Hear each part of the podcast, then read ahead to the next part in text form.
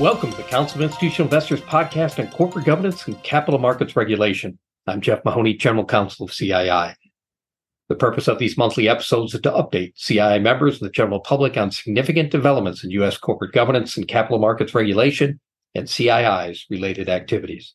This update covers a period from October 3rd to October 31st, Halloween. The following is my top 10 list of events over that period.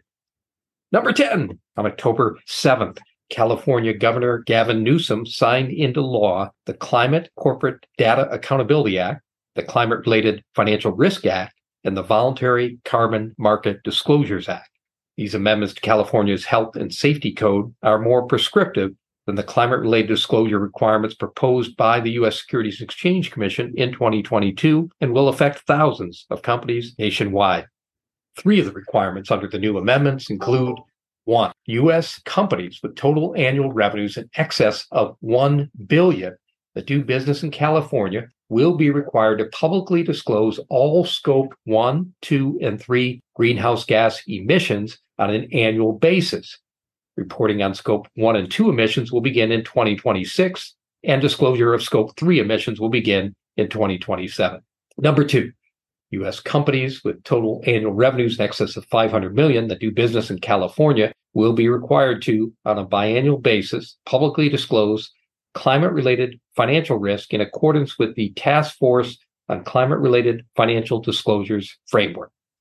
Beginning on January 1st, 2026, covered entities must, on a biannual basis, prepare and make available on their websites a report disclosing two items. One, their climate related financial risk, and two, measures adopted to reduce and adapt to such risk. And number three, companies operating in California that make net zero carbon neutral or greenhouse gas emission reduction claims will be required to publicly disclose how they determine the accuracy of those claims, how interim progress is measured, whether they obtained third party verification, and if such companies purchase or use voluntary carbon offsets sold within California.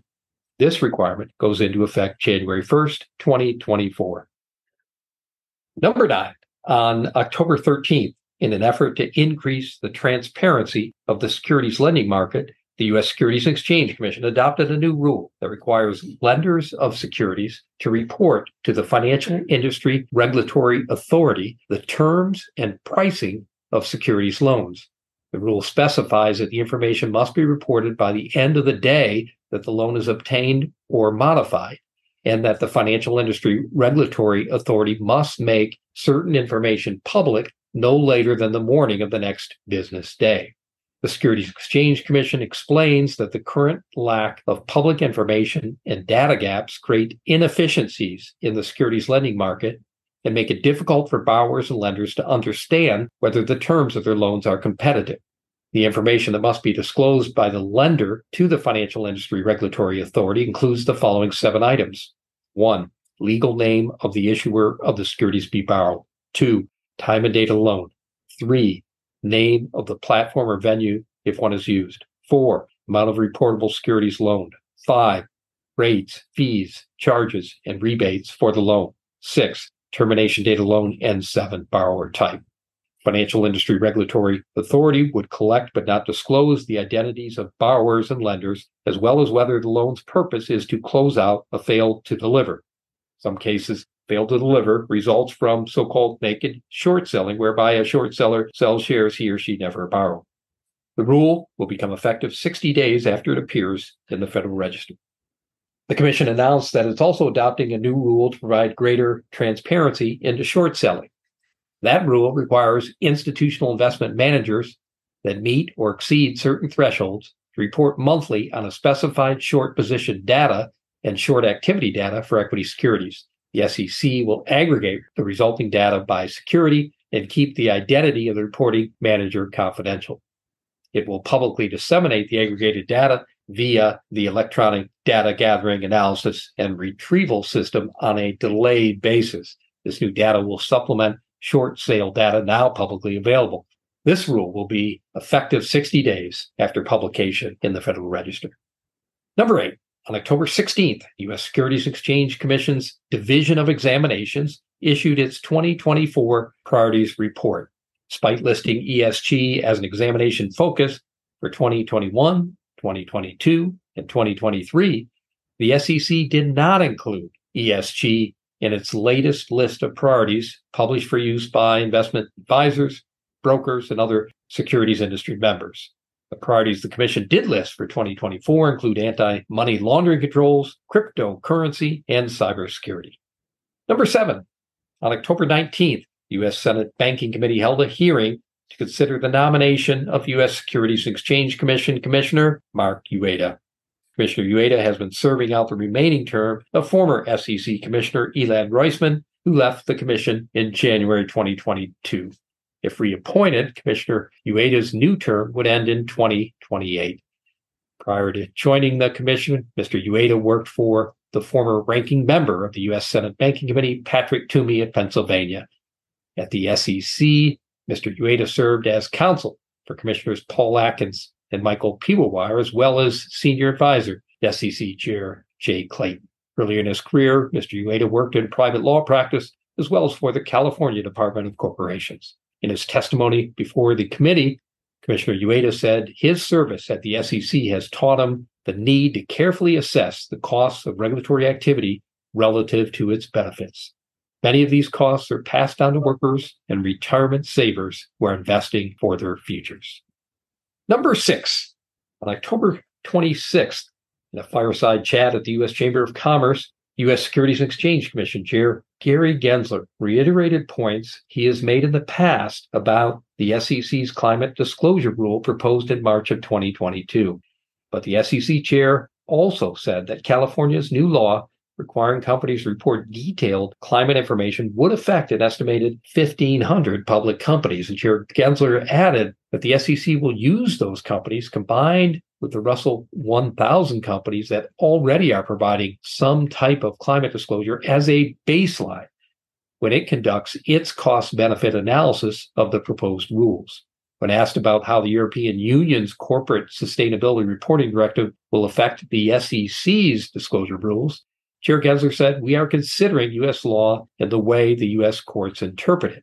Chair Gensler noted that of the companies in the Russell 1000, 81% provide some type of climate disclosure and 57% disclose information about their Scope 1 and Scope 2 emissions.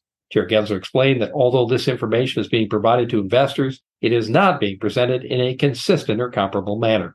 The SEC plans to require companies to disclose material useful information in a consistent and comparable manner.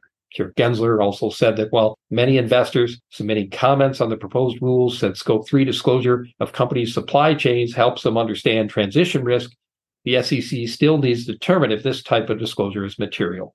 Chair Gensler said he agrees with commentators from the agricultural community who said that they should not be included under any Scope 3 disclosure requirements. After Chair Gensler's remarks, a legal panel discussed the climate disclosure landscape. Julia Malkina, a partner at Sullivan and Cromwell, warned that fragmentation of requirements will result in more and varied disclosure and lead to more legal liability for companies. Ms. Malkina said disclosure can be required in some jurisdictions and prohibited in others. Beth Ising, a partner at Gibson Dunn, agreed, saying such fragmentation will be burdensome and confusing and will present even more legal risk for multinational companies. Sarah Ford, a partner at Latham Watkins, explained that the European Union's Corporate Sustainability Reporting Directive also requires disclosure of supply chain issues not related to climate.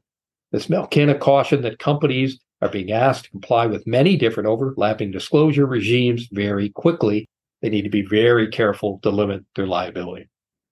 Number five, on October 18th, the New Orleans based U.S. Fifth Circuit Court of Appeals upheld NASDAQ's board diversity rule requiring companies listed on the exchange to have women and minority directors on their boards or explain why they do not. Specifically, the rule requires NASDAQ listed companies to have or explain why they do not have at least two diverse directors, including one female director and one director who self identifies as a racial or ethnic minority or LBGTQ. Listed companies also was required publicly disclose board level diversity statistics using a standardized template.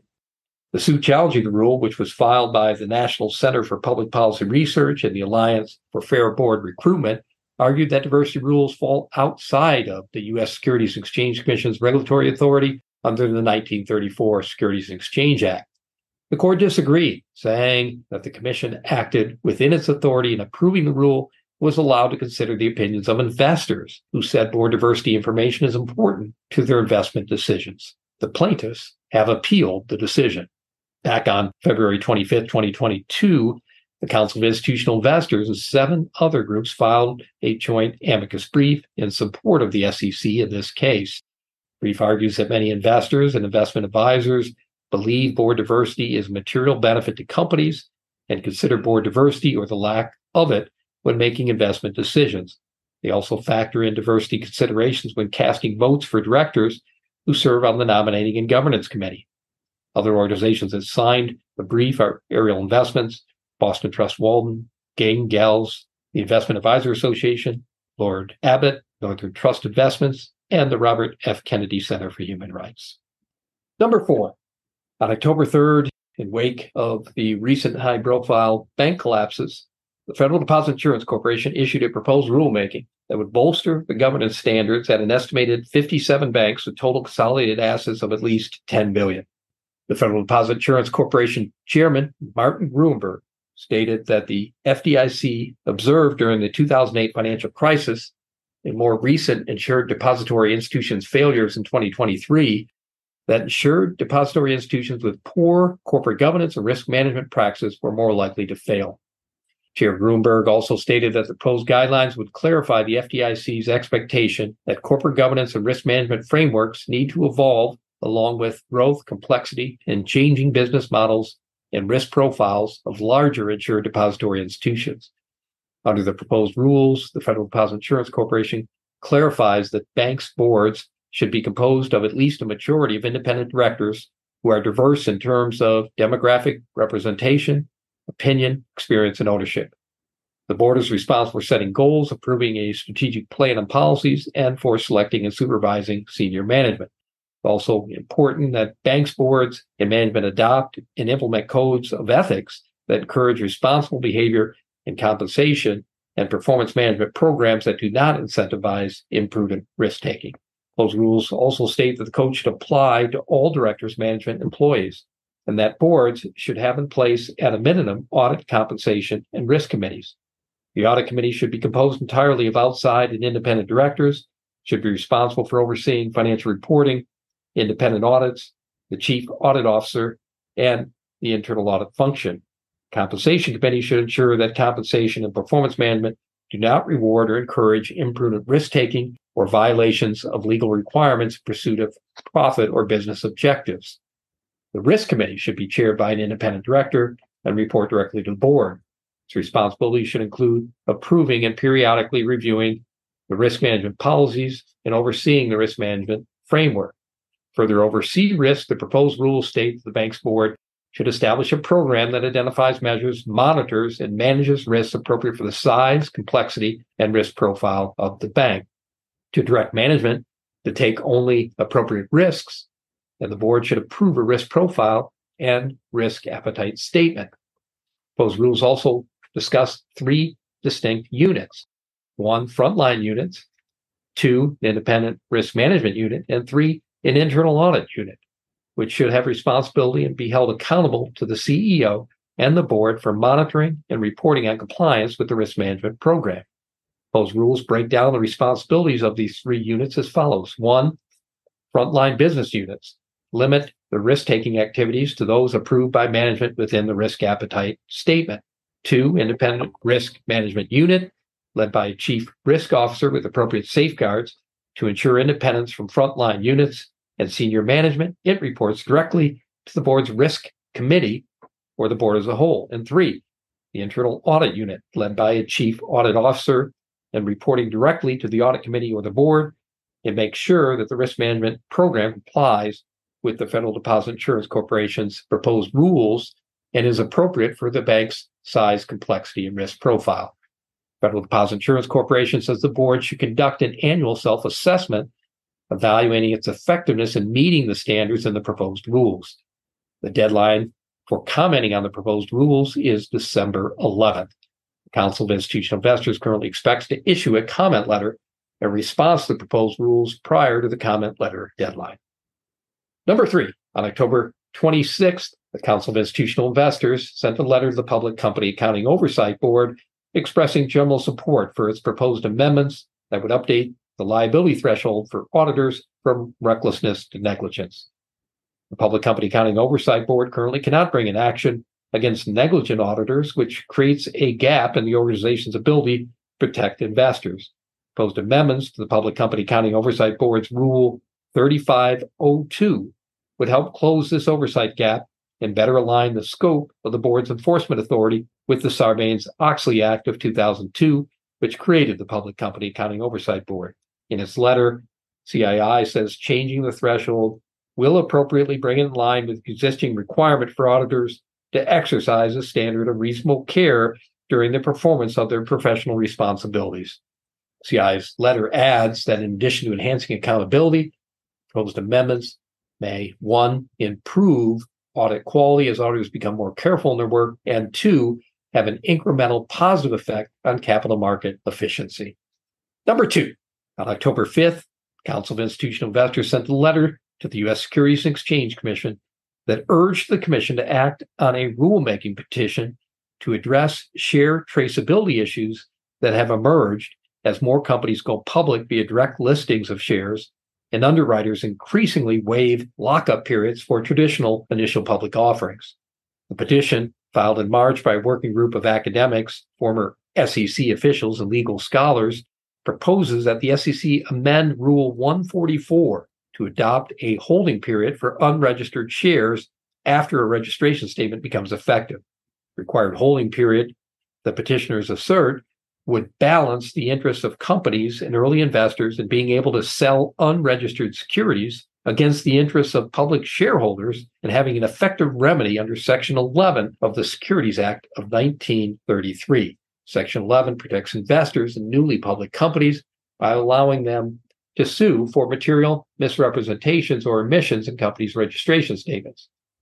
With traditional initial public offerings, underwriters have typically required 180 day lockup periods for insiders and early investors, preventing them from selling unregistered shares that they acquired before the initial public offering. But lockups are industry practice, not a legal requirement. And increasingly, underwriters have been willing to waive lockup periods, allowing unregistered shares to be sold alongside registered shares in an initial public offering. And direct listings of shares also let insiders and early investors sell unregistered shares alongside registered shares. Both trends make it difficult for investors to trace their shares to a registration statement to prove that they have legal standing to sue under Section 11. This problem came into sharp focus on June 1st, when the United States Supreme Court held that plaintiffs suing under Section 11 must trace their shares to a registration statement that they allege was defective even when they acquired the shares via a direct listing. While the Council of Institutional Investors supports a required holding period, our letter does not recommend a specific time frame. Instead, our letter points to the petition suggestion of 90 days after the effectiveness of the registration statement or the filing of the next Form 10Q or Form 10K after that date as a useful starting point for the SEC and public commentators to consider. And the number one most significant development in corporate governance, capital markets regulation during the period of October 3rd to October 31st occurred on October 17th when the board of directors of the Council of Institutional Investors announced that CII Executive Director Amy Borys has decided to retire next spring after more than 17 years at CII, including more than three years as executive director. Ms. Borys said that serving as CII's executive director has been a privilege, a pleasure, and the highlight of my professional career. I'm constantly inspired by the commitment of CII members to advancing corporate governance standards and practices to promote long-term shareholder value. I'm grateful to our members for sharing their knowledge with me, for their rock solid support of CII through the pandemic and beyond. And I thank the board for its warm and unstinting guidance. I love leading CII and I'm proud of the work of our superb staff, but it's time for me to step down. I'm confident that with a growing membership, solid financial underpinning, and talented team, CII continue to be the leading voice for corporate governance and strong shareholder rights. CI Board Chair Aisha Mastagni said on behalf of the CI Board of Directors, I want to thank Amy for her unwavering dedication and leadership to CII, steering the organization successfully through the pandemic with grace. We wish her all the best and an enjoyable retirement. The CI Board has ensured a smooth transition. A search committee of the board has begun the process of selecting an executive recruitment firm to help identify candidates for CI's next executive director. Interested candidates should contact Melissa Fader, CI's Director of Membership and Operations at Melissa, M E L I S S A, at CII.org. That completes my monthly U.S. corporate governance capital markets update. If you have any questions regarding any of the issues discussed, please feel free to email me at Jeff, J-E-F-F, at CII.org. Till next time, I'm Jeff Mahoney. Thanks for listening.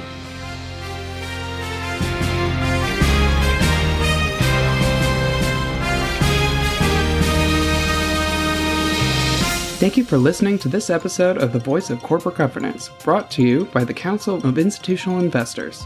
The Voice of Corporate Governance is a free, non sponsored podcast that highlights critical developments in corporate governance and other important issues affecting institutional investors.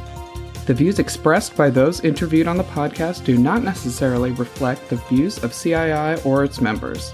For more information on CII and its policies on corporate governance, please visit our website at www.cii.org.